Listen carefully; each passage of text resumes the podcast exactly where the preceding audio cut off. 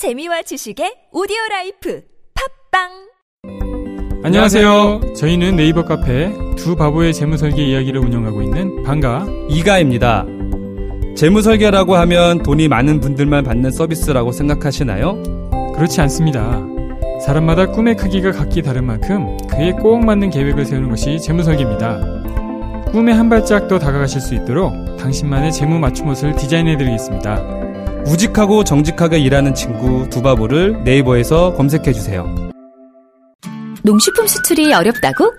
농식품 수출 정보 KATI 카티에서는 참 쉽다. 수출 정보 검색에 지쳤다고? 농식품 수출 정보 카티에서는 참 쉽다. 시시각각 변하는 수출 동향부터 트렌드까지 카티에서는 참 쉽다. 이제 수출 고민은 끝! 모든 농식품 수출 정보는 카티 홈페이지에서 확인하자. 수출하는 사람들의 성공 습관은 역시 카티. 농식품 수출 정보 카티 이 캠페인은 농림축산식품부와 한국농수산식품유통공사가 함께합니다.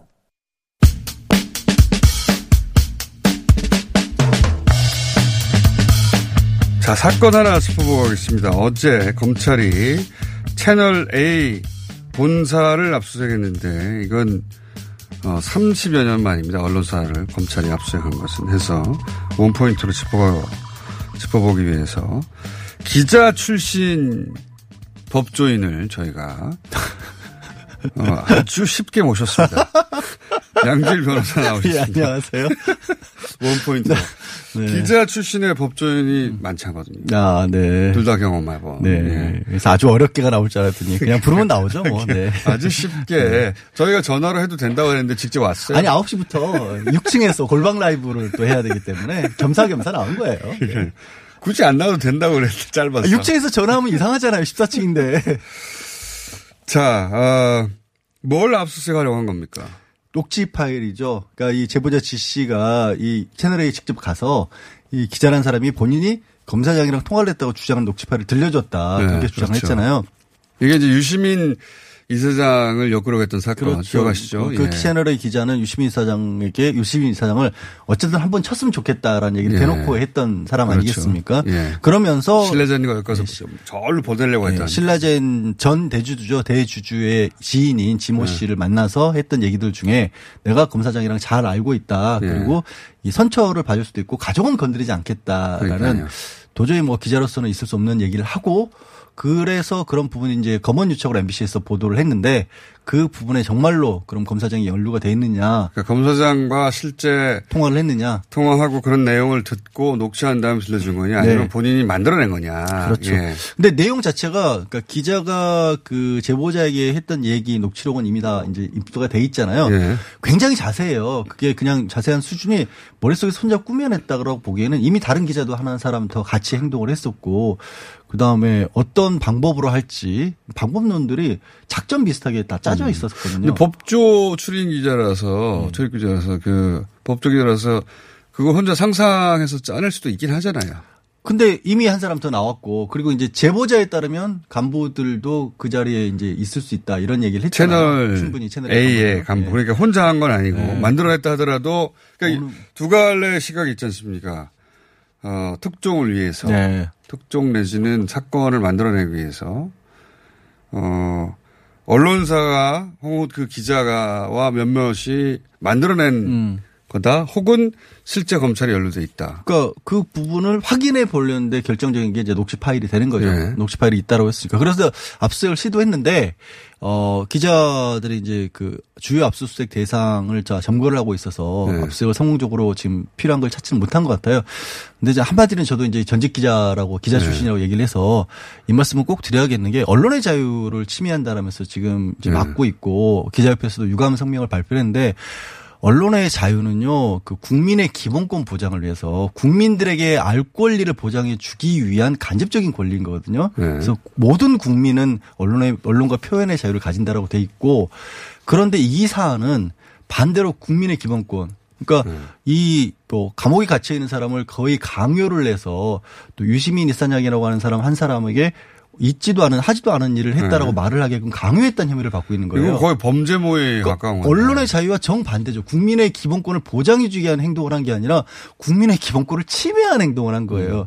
이거를 가지고 기자들이 압수수색을 막는다는 거는 사실 명분이 없어요. 근데 이제 저도 그 사진 봤는데 격렬하게 막는 건 아니고 그냥 막, 막, 그러니까- 막, 막긴 막아야 되는 거 아닌가? 하는 정도의 분위기던데 보니까. 뭐 내부의 자리를 차지하고 있으니까 어쨌든 예. 그 검찰로서도 여기서 뭐 힘을 들여서 뭐 사람들을 그냥 뭐 신병을 확보한다든 끌어낸다든 하긴 좀 어려운 서로 상황이죠. 신용만 하는 모양새였어요. 좀 약간 의심하시는 거죠? 네. 많이 의심합니다. 네. 저는 아니고요. 공청장이 의심하는 겁니다. 아니, 그 사진을 보나 네. 검찰도 채널 기자들이 책상 앞에 앉아 있으면 음. 사람을 막 치우고 할 수는 없으니까 네. 예 그러면 이제 못 가져가는 건데 결국 그래서 녹취록은 텍스트라 얼마든지 바꿀 수 있으니까 녹취 파일 들었다고 하니까 그 녹취 파일을 입수해야 되는데 뭐 입수 못했죠. 그거 아직은 못했고요. 그러니까 이게 근데 MBC에서 보도된 게 벌써 지난달 31일이지 않습니까? 지금 한 달이 다 됐기 때문에 과연 네. 있을 것이냐라는 얘기도 많이 하세요. 근데 저는 박근혜 전 대통령 때부터 이 주요 사건들의 하나의 공통적인 특징이 디지털 증거들이다 다. 네. 그리고 이거는 반드시 일종의 디지털 지문이 남는다. 있거나 뭐 지웠더라도 복구할 수 있거나 최소한 흔적이라도 남는 거다. 그 휴대폰을 바꿔버리면 되죠. 바꿨다면 그건 진짜 이상해지는 거고요. 대부분 이제 이상해지는 게 낫죠. 예, 잊어버리거나. 차라리 예. 아, 차라리 잊어버리거나 바꾸거나 하잖아요. 예, 예. 그러면 그런 내용이라도 하나부터 나와야죠. 하필이면 잊어버렸다. 예, 그런 그럼 이건 뭔가 문제가 있다 합리적인 의심을 분명히 주게 되겠죠. 녹취 파일을 입수 못할 것 같습니다. 저는. 녹취 파일 그게 나오면 정말 엄청난 일이 되는 거죠, 사실. 녹취 파일이면 이제 음성 분석도 하고 해서 네. 아, 이 사람이 누구다라고 특정할 수 있을 텐데. 그게 실제 검사일 경우, 검사장일 경우의 그렇죠. 파장은 뭐, 뭐, 뭐 말을 할 필요가 없겠네요. 그 파장을 아는데 네. 실제 녹취 파일을 아직도 그대로 두고 있을 리가 없다. 혹은 뭐 그걸 진짜로 입수하려고 했겠나 검찰이. 음, 검찰에 되돌아올 타격이 엄청난데 근데 서로 그- 신용만 하고 마- 말지 거기에 않았을까. 이제 반론이 아니라 그래서 약속 대련이라고 하죠. 약속 말씀드리고 대련. 싶은 거는 네. 찾으려면 반드시 찾을 수 있다라는 얘기를 드리고 싶은 거예요. 찾을 의지가 있었으면 찾을 의지가 있다면. 진작에 네. 했죠. 진작에 한 달 지났네 지금. 진작에.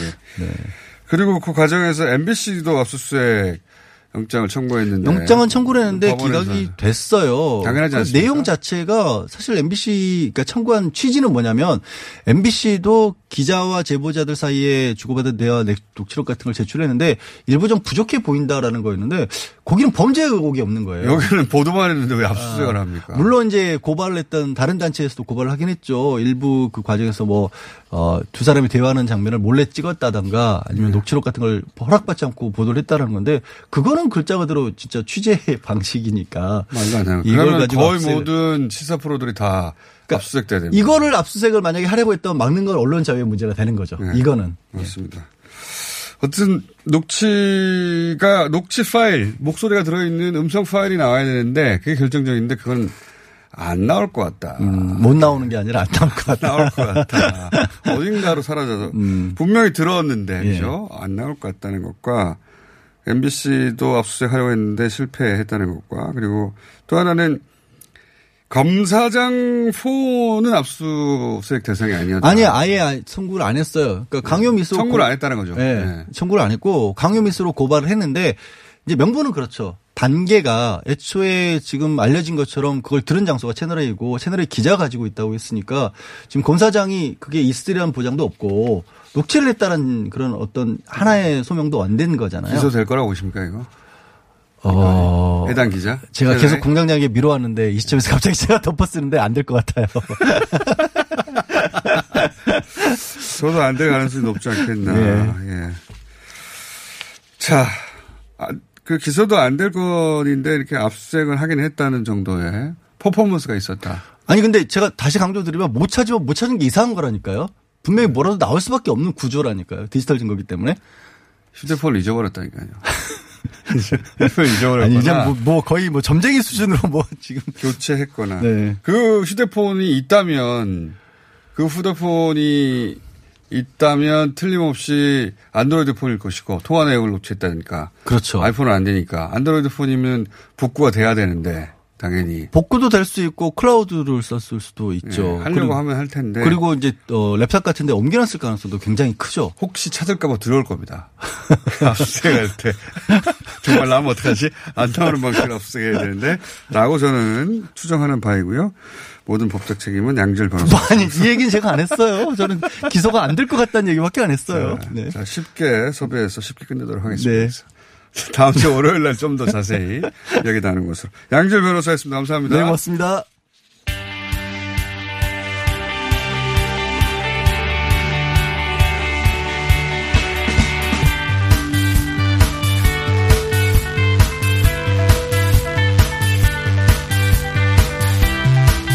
자, 최근에 자주 모시고 있습니다. 어, 코로나 이후에 어, 포스트 코로나 시대 경제 얘기를 좀 해보려고 모시고 있습니다. 박정호 특임 교수님 나오셨습니다. 안녕하십니까? 예, 안녕하세요. 예. 예. 자, 한국 경제, 어, 포스트 코로나 한국 경제에 대한 이야기를 한번 해보자는 이야기를 해서 또 모셨어요. 네. 예. 왜냐하면 얘기하다 보니까 재밌더라고요. 예. 맞는지 아닌지 모르겠는데 재밌어요.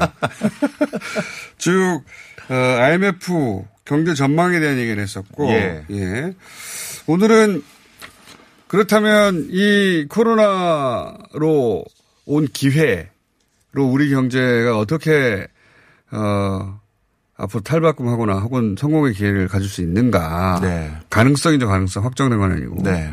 한번 얘기해 보겠습니다. 일단 바이오 분야는 예. 밝, 밝은 거 아닙니까? 아, 엄청 밝아졌죠. 네. 진단 키트 특히 뭐. 예. 사실 그동안 바이오 관련해서 우리 중소기업이나 벤처기업들이 많은 것들을 연구했지만 수출 길이 그렇게 녹록지 않았었습니다. 네. 그 이유가 왜 그러냐면요. 왜? 우리 인체를와 관련된 물건들은 만들었다고 그냥 수출할 수 있는 것이 아니라 맞아요. 그 나라 우리나라로 따지면 식약청에 해당되겠죠. 네. 미국의 FTA가 예. 엄청 까다롭잖아요. 맞아요.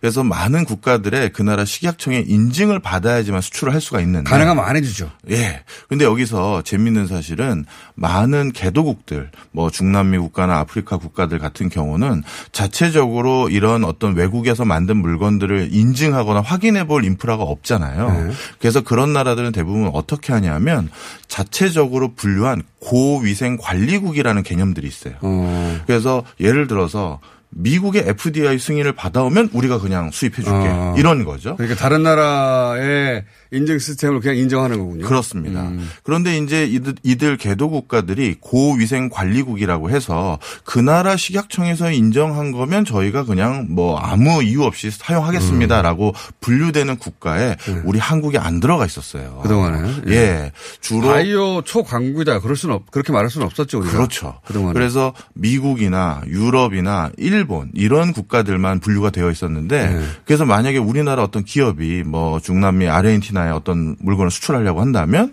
먼저 어떻게 해야 되냐면 미국이나 일본이나 이런 데 인증을 받고 그걸 들고 가야 되는 거예요. 네.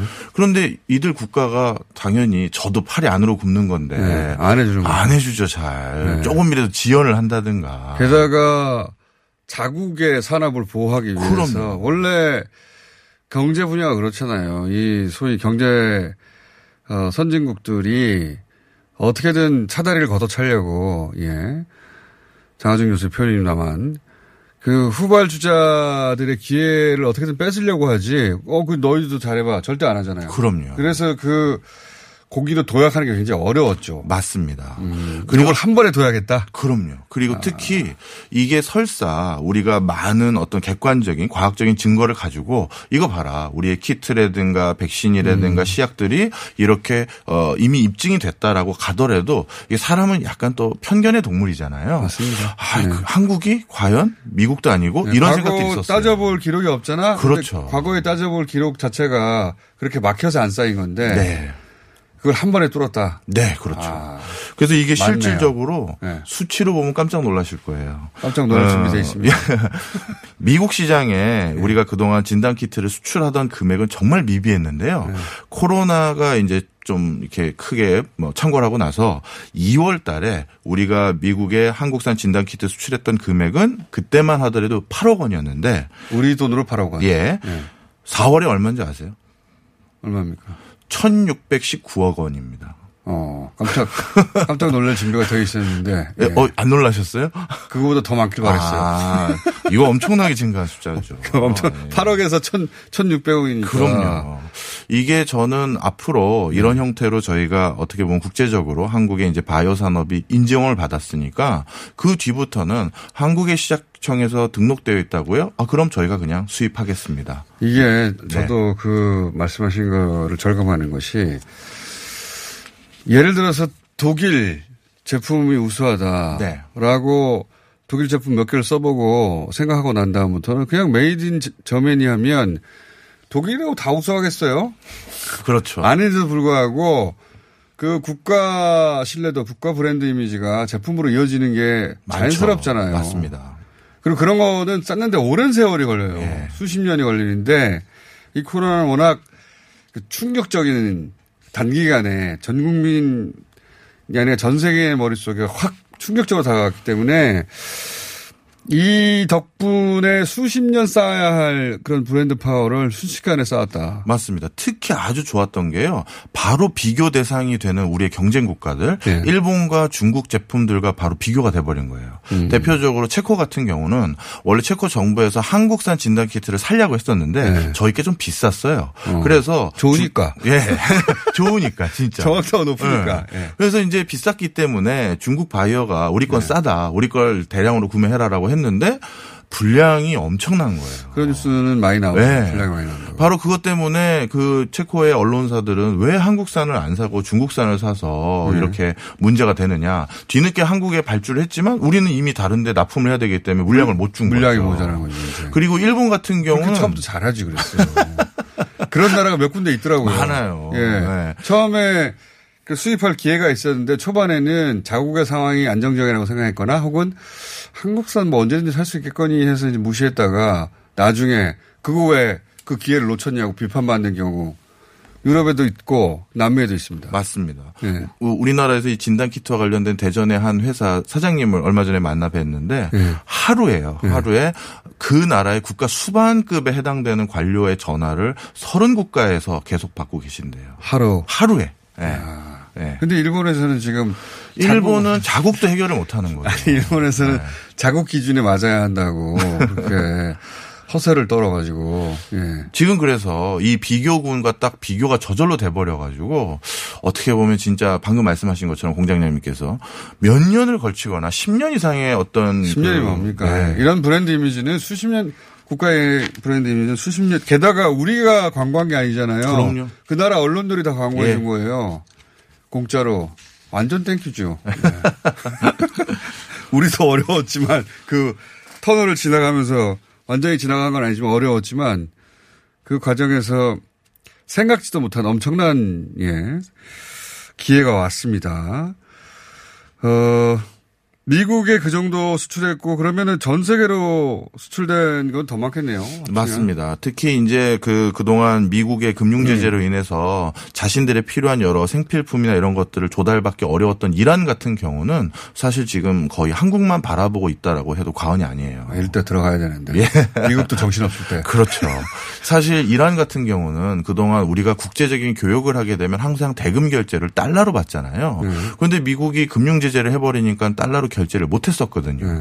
그래서 자국이 필요한 휴대폰, 뭐 냉장고, 에어컨 이런 많은 것들을 어디서 조달할 수 있을까 했을 때 우리 한국인이 또 누굽니까? 척박한 환경에서도 반드시 우린 비즈니스가 된다면 가잖아요. 그래서 우리는 어떻게 했냐면 이란의 물건을 팔고 달러로 돈을 받으면 금융 제재를 위반한 것이 되니까. 벌크캐시니까. 예. 그래서 저희는 원유로 받아왔어요. 석유로. 네. 그래서 21세기에 물물 교환을 하면서 교육을 하는 나라로 전 세계에 야 저걸 하는구나 하는 정도인데 네. 지금 그래서 전 세계에서 많은 국가들이 자국의 화폐 가치가 떨어져 가고 있거든요. 네. 그리고 외환도 부족해지고 있고요. 아. 그런 과정에서 이런 또 물물 교환으로 비즈니스를 나라의 할수 자원을 있는 받아가지고. 네. 네. 어, 거의 유일한 후보군이죠. 네. 거참 21세기 물물 교환. 다른 분야는 없습니까? 다른 분야? 다른 분야도 많습니다. 바이오 말고. 대표적으로 지금 또 하나 이제 크게 이슈화될 게 하반기부터 농산물 가격이 급등할 것 같아요. 왜 그렇습니까? 왜냐하면 우리나라만 하더라도 우리가 아직까지 뭐 김밥 땡땡이니 뭐 이런 데서 김밥 한 줄을 4천 원에 먹을 수 있었던 가장 큰 이유는 예. 물론 중국산 값싼 농산물이 들어온 것도 있지만 우리나라 자체적으로 농산물을 제자, 제, 어, 재배했을 때 네, 자체 자체 조달이 가능하죠. 자, 자체 조달이 했었을 때그 재배하는 인력이 누구셨어요? 다 외국인. 노동자들이었죠. 그런데 지금 외국인 노동자들이 입국을 예. 못 하잖아요. 예. 그럼 그 누가 재배하느냐라는 이슈가 있는 거예요. 예. 근데 이건 비단 우리나라뿐만 아니라 OECD 국가들 같은 경우는 인건비를 낮추기 위해서 대부분 국가들이. 예, 해외 국가에 저 저임금 노동자들을 고용하는데 네. 싱가포르가 그랬다가 코로나 맞습니다. 예, 갑자기 2차 폭발이 일어났죠. 그래서 예. 지금 많은 어 농업법인들이 선택하는 게 두 가지예요. 어차피 지금 경제 활동이 많이 아리너라서 네. 농산물이 아예 소비도 잘 안 될 뿐만 아니라 네. 자기가 재배할 수 있는 여건도 안 되는 거죠. 예. 그래서 아예 그러면 이번 시즌은 재배를 접자. 시자. 예, 이렇게 되는 거예요. 아. 그렇게 되면 어떻게 되는지 아시죠? 농산물이 필요한 거는 우리 이건 네. 생필품이잖아요. 네. 이게 필요한 만큼 제때 수급을 받아야 되는데 수급받기 어려워지는 상황이 반드시 놓이게 됩니다. 예. 그러면 예를 들어서 뭐, 뭐, 청양고추 가격이 뛰었다, 다섯 네. 배 뛰었다라고 하면 바로 반도체나 휴대폰 같은 경우 공장에서 만들어서 다음 주에 갖다 주면 되는데 네. 농산물은 재배하는데 상당한 시간이 소요되죠. 어, 그 각국이 비슷한 상황에 처했을 것이다. 그렇죠. 그리고 미국 같은 경우는 아마 다음 달부터 지금 육류 유통 이 안 될 것 같다라고 해서 지금 걱정을 하고 있어요. 그건 왜 그렇습니까? 왜냐하면 육 가공을 하려면 사람들이 그거를 다 손으로 고기를 네. 썰고 하는 저 노동 집약적인 파트가 아. 있는데 모이질 못하는 거예요. 어. 그러니까 지금 육 가공하는 업체에서 고기를 내보내지 못하는 거죠. 어. 그래서 마트에서 고기가 조만간 떨어질 것이다라고 진단하는 사람들이 많아요. 어. 자 그러면 전 세계적으로 이렇게 농산물이 제대로 수급되지 않는 상황에서 네. 그나마 지방 농가에서 아직도 농업을 가동하고 있는 몇안 되는 국가 중에 하나가 사실 한국이에요. 아, 그래요? 네. 우리는 외국인 노동자들은 안 왔지만 정부에서 그 출입국 관리를 임시적으로 허용한 게 네. 우리 다문화 가정의 가족 그 이주자들 있지 않습니까? 예, 예. 가족 이주자들이 원래 국내에서 근로를 하면 안 돼요. 원래는. 그런데 그걸 임시적으로 허용해 주셔서 어. 그래서 가족 근로자들이 지금 농촌에 부족한 아. 일손을 벌충할 수 있게 하면서 공항, 그러니까 공항을 완전히 폐쇄하지 않고 했던 게 이렇게 덕, 덕을 보는 거네요. 그렇죠. 어. 그래서 어떻게 보면 우리 생활물가 안정뿐만 아니라 만약에 해외 농산물 가격이 많이 올라간다면 네. 우리 농작물이 이 구호적인 성격이든 아니면 영리적인 성격이든 간에 드디어 농업도 수출하게 될 예. 수출에 기회가 많다. 어, 이런 얘기는 아무도 안 하는데 교수님만 어, 하시는 걸 들었는데 그렇다는 얘기는 교수님이 틀리거나 아니면 교수님만 예리하거나 둘 중에 하나겠네요. 지켜봐 주십시오. 지켜봐 주십시오. 아, 교수님 코너를 하나 만들어야 돼. 저희가 이제 가정 네. 어, 경제 가정 교수가 있는데 네. 예. 어. 최백은 교수님 아, 예, 알죠. 아시죠? 개인적으로 그럼요. 아십니까? 저랑 방송 출연을 많이 했었습니다. 아 그래요? 예. 네. 다른 타방송사에. 교수- 최백은 교수님의 내공에 대해서 어떻게 생각하십니까? 그분은 내용보다도 방송 분량 욕심이 많으셔서 같이 나오면 제가 뭘 못할 거예요. 듣고 계시는지 모르겠네. 자, 그러면 이제 박정호 교수님은 코로나 네. 포스트 코로나에 대해서 얘기를 쭉 하는 예, 거죠. 예. 계속해서 바이오하고 그 농산물 분야를 주목해야 되는데 한 가지 더 주목해야 될 분야만 얘기하고 해설은 다음 시간에 하는 거 예고편처럼. 알겠습니다. 네. 저는 어 지금 가장 이제 주목해야 될 게요. 포스트 코로나 우리가 방역을 우리가 과 뭐랄까 우리 스스로를 과신하면 안 되지만 네. 그래도 어느 정도 잡아가고 있으니 네. 그다음 이제 경제를 살려야 되는데요. 이게 우리 서민들은 코로나보다 더 무서운 게 있습니다. 다음 달 카드값이에요. 네. 바로 이 그래서 경제 고용을 어떻게든 창출해야 되는데 그런 과정에서 지금 얼마 전에 대통령께서 어 뉴딜. 뉴딜을 발표하신 네. 거의 그 세부 내용이 저는 굉장히 내용이 어 적시성 있고 짚어볼 미래지향적. 있어요. 예. 아, 요거 약간 최배근 교수님하고 겹칠 수도 있겠는데요. 아 그래요? 국내 경제 정책과 관련된 부분. 아 그렇군요. 국제 부분을 예. 특히 디지털 일자리를 창출하시겠다라고 했던 말들은 그건 무슨 말입니까? 어, 이게 우리가 일견 네. 뭐 스마트팜, 스마트시티, 인공지능 같은 경우는 네. 어, 어떤 석학들의 어떤 잔치, 뭐 우리 같은 일반인들은 거기에 끼어들 수 없는 분야라고 네. 생각하지만 절대 그렇지가 않습니다. 어떤 산업이든지요, 이런 고부가치 산업의 초창기 있잖아요. 태동기에는 가장 노동집약적인 형태로 전개가 돼요. 왜냐하면 제품을 어떻게 만들지, 어떻게 해야 될지 모르니까 계속 시도해보고 다시 반복하는 음. 과정이 많잖아요. 알겠습니다. 네. 그 다음부터는 네. 다음 시간에 들어볼 텐데 네. 아직 기대감이 그렇게 높지 않아요. 알겠습니다. 다른 거 없습니까? 그러니까 주로 어, 교수님은 코로나로 인한 국제적인 상황들, 네. 네. 미국의 상황이나 또는 유럽의 상황이나 남미의 상황이나 우리 상황과 비교해 가면서 예를 들어서 어, 어느 나라 진단 키트는 망하고 있다든가 IMF가 이렇게 얘기했다든가 S&P가 이렇다든가 그쪽으로 좀 집중해 주지 않으면 어, 잘못하면 최백영 교수님과 두 분이 동시에 나와가지고 일합을 겨룬 다음에 한 사람이 떨어져 나가는 뭐 여기까지 하겠습니다. 예. 예. 아, 너무 재밌어요.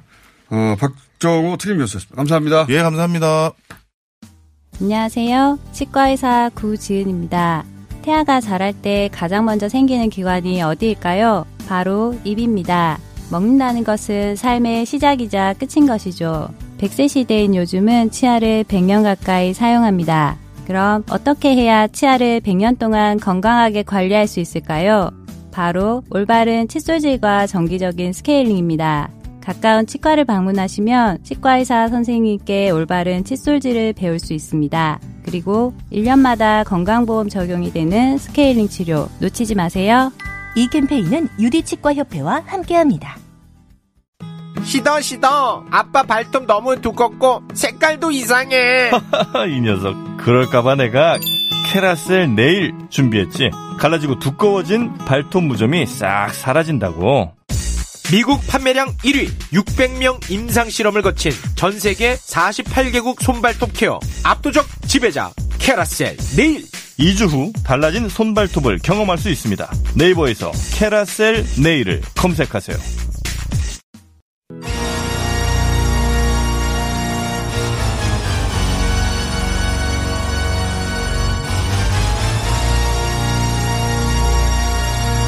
자, 포스트 코로나에 대한 이야기를 이제 조금씩 해볼까 싶어서 오늘 세 분을 모셨는데, 예, 문화예술계가 이, 어, 코로나 국면에서 어떤 일을 겪고 있는지, 예, 어떻게 회복, 회복해야 할지 짚어보기 위해서 세 분을 모셨습니다. 시내 21의 김성훈 기자 나오셨고요. 네, 반갑습니다. 예. 어, 음악 저널리스트 이대화 씨 나오셨고요. 안녕하십니까? 네, 안녕하세요.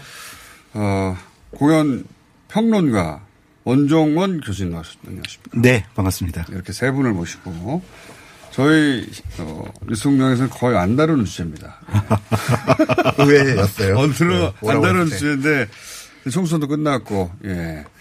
어, 원 구성되려면 아직 한 달 기다려야 되고 예. 그래서 정치 일 부를 어, 기회도 그렇게 많지 않고 근데 이제 코로나 이후를 생각해야 한다. 그래서 그동안 그럼 우리가 잠시 잊고 있던 이 문화예술계는 그동안 얼마나 힘들었나 한번 짚어보려고 모신 겁니다. 자, 시내 21 김성훈 기자부터 제가 여쭤보겠습니다. 네, 영화. 영화계는 어떻습니까? 네. 극장 아무래도 참고로 이분이 봉준호 감독 아카데미상 어, 받는다고 해가지고 미국에 LA로 날아가가지고 저는 극장에 간 줄 알았더니 호텔 방에서 그냥 TV로 네. 봤다고 인터뷰했던 분입니다. 뭐 그날- 얼로 가서 보자지. 그날 제가 이제 LA에서 뉴스공장에 전화로 연결을 했는데 그때 같이 나오신 우민호 감독의 남산의 부장들을 시작으로 사실은 이제 영화계도 엄청나게 타격을 받았거든요. 아니 그, 얘기 전에 거기 아카데미 간다고 저한테 아카데미 간다고 그러길래 아 기자니까 그래도 한국을 대표하는 영화 잡지 기자니까 거기 가서 극장 끝자리라도 안 나보나 했더니 호텔 방에서 TV로 지금 자기도 보고 있다고. 나 똑같잖아요. 나도 TV로 보고 있었는데 뭐하러 거기 갔는가. 좋은 경험이었고요. 좋은 경험. 본인은 거기 갈 줄 알고 가신 거예요 그때? 근데 원래 그, 그, 이제 그걸 알고 있었겠죠. 그렇게 취재를 하- 하러 간 거죠. 예. 근데 이제 그게 중요한 게 아니라 이제 중요해요. 자. 코로나 때문에 어떻게? 극장들이 굉장히 휘청거렸어요. 그동안 이제 각 어느 정도 휘청거렸어요? 예. 지금 이제 전년도 같은 기간에 비해서 이제 관객 수와 매출이 각각 88% 내지 90% 거의 이제 급감 10분의 1 수를 줄었다. 예, 예. 네. 완전히 이제 휘청거렸고 개봉 예정이었던 영화들이 다 개봉 무기한으로 연기가 되고 지금 극장가에는 다 1년 전, 2년 전, 몇 년 전 영화를 다시 돌리고 있더라고요. 예. 독과점 시대에 보기 드물게 장기 상영이 계속 이어지고 있고. 장기 상영.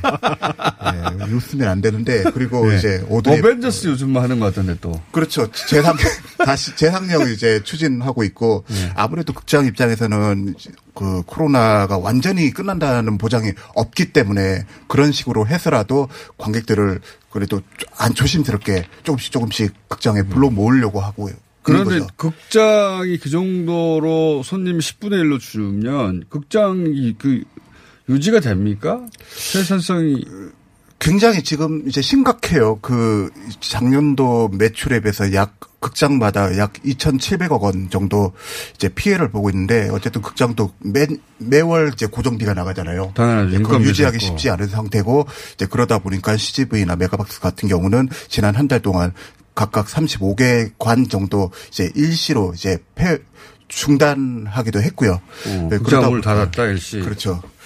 네, 아무래도 극장 입장에서는 그 확진자 숫자가 줄어들기만은 지금 바랄 뿐이죠. 근데 극장이 가장 늦게 회복되지 않을까 싶은 것이 새로 개봉한 영화가 없죠? 그렇죠. 개봉 네. 영화가 나와야 어쨌든 관객들을 극장으로 불러 모을 수 있는데 지금 개봉 영화들 5월 달에 한국 영화들이 이제 다시 나오려고 하고 있지만 이제 확진자 숫자에 따라서 아직은 확신할 수 없는 상태입니다. 그리고 극장의 분위기라는 게 어두컴컴해가지고 왠지 폐쇄되고 어두컴컴해서 분위 기분이 여기서 걸리는 거 아니야? 이런 기분이 들게 되는 환경을 조성하잖아요. 경영상의 위기를 지금 어 맞고 있는데 아무래도 극장 업계가 이제 부동산 업계하고도 또 연결되어 있기, 있기 때문에 지금 아, 굉장히 예민합니다. 극장이 지금. 음, 새로운 영화 제작도 안 들어가겠어요? 극장에 그렇죠. 지금 이제 촬영은 되고 있는데 아무래도 촬영장에서 이제 코로나 위험에 아, 아무래도 있군요. 음. 노출될 수밖에 없고 그러다 보니까 방역이나 이런 것들 철저하게 하고 있지만 사실 조심스러운 분위기죠. 제작도 그렇다. 예, 예.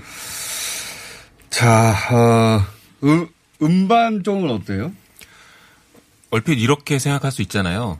사람들이 밖에 잘 안 나가기 때문에 집에서 뭐 스트리밍으로 음악을 더 많이 들을 것이다. 어, 예, 예. 근데 통계가 나왔는데 정 반대. 왜, 왜 그렇죠? 지금 지니뮤직에서 통계가 나왔는데 네. 어, 작년 3월에 비해서 일단 음원 출시가 올해 3월이 25.7%가 떨어졌고요. 이건 음원 출시인데 가온 차트 발표에 따르면 역시 작년 3월하고 비교했을 때 상위 400곡을 기준으로 올해 3월 다운로드 이용량이 40%나 감소했고요. 왜, 왜 그럴까요? 저도 여러 가지 원인을 생각해 봤는데 네.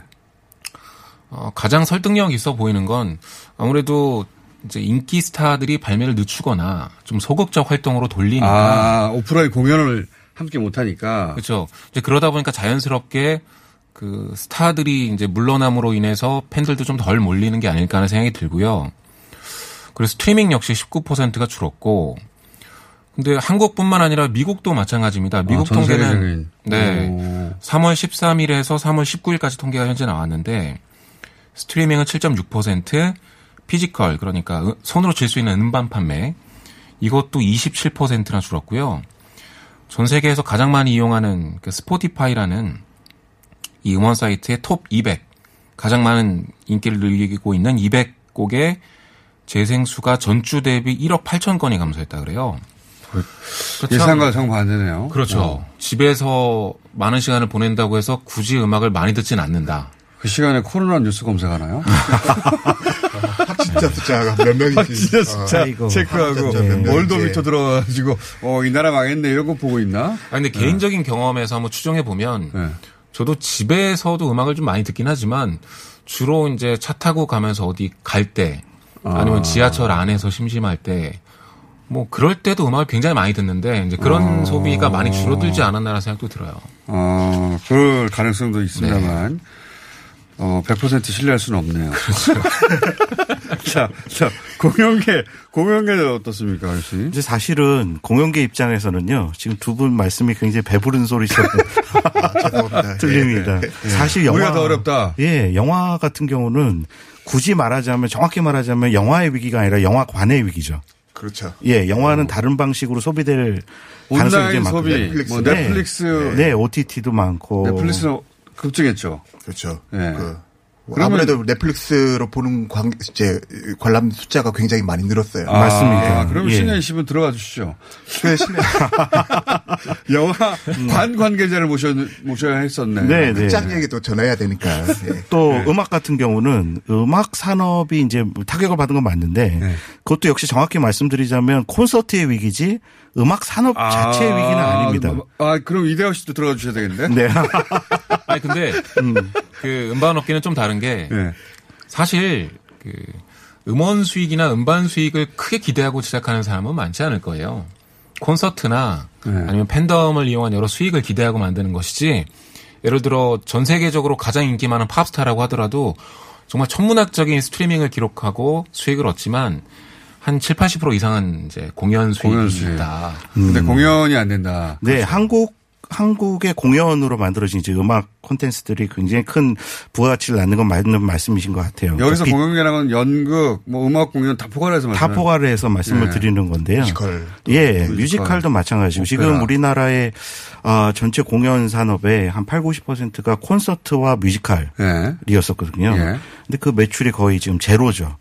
제로. 제로입니다. 예. 예, 말 그대로. 제로. 예. 제로. 손가락만 빨고 마. 있어요. 예. 예. 20% 그러다 보니까 줄었다는 건 덤비지 말라는 말씀이죠. 네. 네, 그러다 보니까 이제 문체부에서는 예. 이제 잠깐만요. 공연업을 교수님 말 이제 막 됐는데. 네. 말 하셨는데. 특별 고용 지원 업종으로 일찌감치 그 여러 가지 정책이 나오긴 예. 했는데요. 제일 눈에 띄었던 게 이제 그 제로라는 건 사실상 거의 모든 공연이 다 없었다는 거죠. 없어졌죠. 예. 그 뮤지컬이든 연극 무대건 콘서트든. 아니면 콘서트건 뭐 아니면 수입되는 각종 오페라 기타 등등 우리가 생각하는 모든 형태의 공연이 다 거의 사라졌다. 어, 처음에 코로나가 이제 막 창궐하기 시작했을 때 는 공연을 좀 이어가긴 했었어요. 네. 굉장히 조심했죠. 뭐 열 감지 카- 카메라 같은 것도 다 사용하고 손 소독제 물론 사용하고요. 네. 마스크 끼고 네. 마스크 없으면 아예 공연장 못 들어가게 하고요. 어, 그렇게 조금 기침하면 안내원이 오세요. 조용히 예, 모시고 나가죠. 체포. 예. 그래서 사실은 공연장에서 감염 사례가 한 건도 안 나왔었어요. 음. 그러다가 아, 지금 내한 공연하고 있는 오페라 유령에서 예. 앙상블 두 명이 감염자 어. 나왔으면 확진자가 됐어요. 근데 그 이유가 사실은 부산 공연 끝나고 서울 공연 하기 전에 고국을 다녀왔어요. 아, 미국을. 아. 그 과정에서 이제 감염된 걸로 유추가 되는데 한국에서 감염된 건 아닌 것 같긴 한데. 예, 근데 왜냐하면 이제 뭐 발병한 기간을 보면은 네. 그 기간 전이 공연장에서 걸린 게 아니라 미국 다녀오는 과정에서 걸렸던 근데 그분은 그러면 재입국하다가 우리 전수 검사에 걸린 겁니까? 아닙니다. 이제 그러면. 공연을 하고 있다가 확진자로 판결이 된 거죠. 그러니까 증상이 나타나니까. 아, 그래서 검사를 받아왔다. 네, 검사를 받았는데. 미국인 두 명인데. 네. 근데 우리나라 언론들이 사실은 그런 상황을 말씀하시기보다는 공연장에서도 나왔다. 네. 마침내. 어. 공연이 전부 다 멈출 수밖에 없었죠. 그게 몇 월 달입니까? 어, 거의 한 달여 됐죠, 지금. 예. 아, 한 달여 전부터 거의 모든 공연이 다. 네, 그래서 그 결국은 행정 지침이 왔었던 게 관객과 관객 사이를 뭐 몇 미터 이상 뛰어나야 된다. 네. 그러니까 그렇게 치자면 공연으로 치면요. 열 자리 중에 한 자리만 팔아야 된다. 예, 천 명 들어가는 공연장에 아, 좌우로 다 100명 뛰어야 들- 되니까. 네, 좌우로 다, 다 뛰어야 다 뛰어야 되죠. 어. 그리고 프리티를 해야 되니까. 네, 그리고 만약에 그렇게 천석이면 한 100명 앉았는 100명, 100, 한 네. 90명 정도만 놓고 하라는 얘기고. 예. 어, 그래도 확진자가 나오면 벌금을 낼 수도 있다. 아, 공연 좋지 않죠. 네, 네. 그러니까 뭐 공연계 입장에서는 안 하고 도저히 많죠. 제가 한번 어떤 그 거의 마지막까지 공연하셨던 공연 대학로에 있는 예. 뮤지컬 공연을 보러 갔더니 제작자가 저를 보고 막 우시더라고요. 저, 전 정말 하고 싶고 잘 지키면서 하고 싶은데 이제 더 이상은 버틸 수가 없을 것 같다. 무한됐다. 어, 예. 그 관객들도 안 오는 거죠, 그죠? 관객들은 오세요. 아, 관객들이 오는데 그 규정을 지킬 수가 없어가지고 네, 네. 공연을 할 수가 없다. 예. 그럼 오히려 마이너스다. 네. 할 때, 공연할 때마다 그런 상황이네요. 그렇죠. 그러다 야. 보니까 공연계는 지금 정말 이거 어떻게 해결해 갑니까? 지금 공연계 원정호 교수님만 모시면, 원정호 교수님만 모시면 될 것을 저희가 괜히 다른 두 분을 모셔가지고. 네. 아니, 근데 공연계랑 음반업계랑 이제 사실상 같이 가는 것 같아요. 그래서 오늘 그렇겠죠. 예. 이게 이렇게 조금 겹칠 수 있을 것 같은데요. 많이들 온라인 공연으로 돌파를 하는 것 같아요. 온라인 공연은 어떻게 하는 거예요?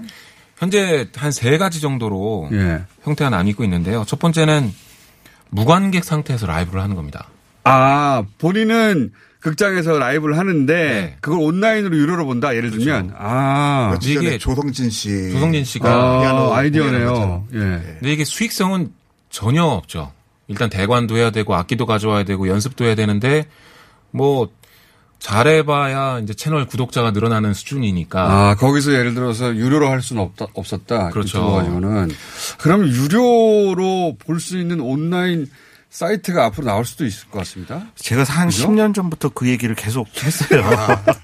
공연이 예, 영상화되고 예. 두 가지 요건인데요. 하나는 어, 양질의 영상 콘텐츠를 만들어야 된다. 예. 그리고 공연의 단순 기록은 안 된다. 어. 어, 그렇죠. 너무 재미없죠. 그럼. 재미없어요. 예, 네. 그럼 서로 민폐만 끼칠 네. 뿐이거든요. 그렇기 때문에 공연과 차별화되는 재미를 담은 영상물을 만들어야 되고 국가적으로도 이런 건좀 육성을 해야 아, 그렇게 된다. 할 수도 있겠네요. 그러니까 미리 만들어 놓은 영상과 라이브 영상과 이런 걸막 섞어가면서 그 온라인으로 공연을 하되 그것을 돈 주고 보는 형식. 지금은 좀 약간 기부 형태로 어쨌든 돈이 지금은. 돌고 있긴 해요. 네. 그러니까 예를 들어 뭐 의료진들을 위한 기금 마련 콘서트다. 그래서 온라인 공연을 열면 거기에 사람들이 의료진을 위해 기부하는 형태인데 어쨌든 거기에 돈을 쓰고 있다는 얘기잖아요. 네. 이게 뮤지션들의 생계 문제로 좀 번지면서 공감대를 음. 얻으면 유료 공연으로 전환되는데 좀 계기가 되지 않을까 그런 생각도 들어요. 사실 영화계에서도 제 최근에 TBS가 이제 영화진흥위원회와 독립 독립영화 협회하고 이제 온라인에서 상영을 독립영화를 상영을 하고 이제 관객과의 대화를 감독이나 배우를 모시고 온라인으로? 예 온라인으로 TBS 어. 방송을 통해서 아니면 그걸 학교도 온라인으로. 가는데요. 그럼요. 그렇게 바- 그, 그 시스템이 나올 수도 있겠습니다. 그죠? 네. 교수님? 뭐 말씀하신 대로 수익 구조를 또 만들어야 되죠. 사실은 네. 기부를 하게 되면 기부가 보통은 이제 코로나로 어려움을 겪거나 여기에 헌신을 하고 있는 의료인들을 예, 응원하거나 이런 건데 저한테 기부해 주세요. 그렇게 말을 못 하잖아요. 힘들죠.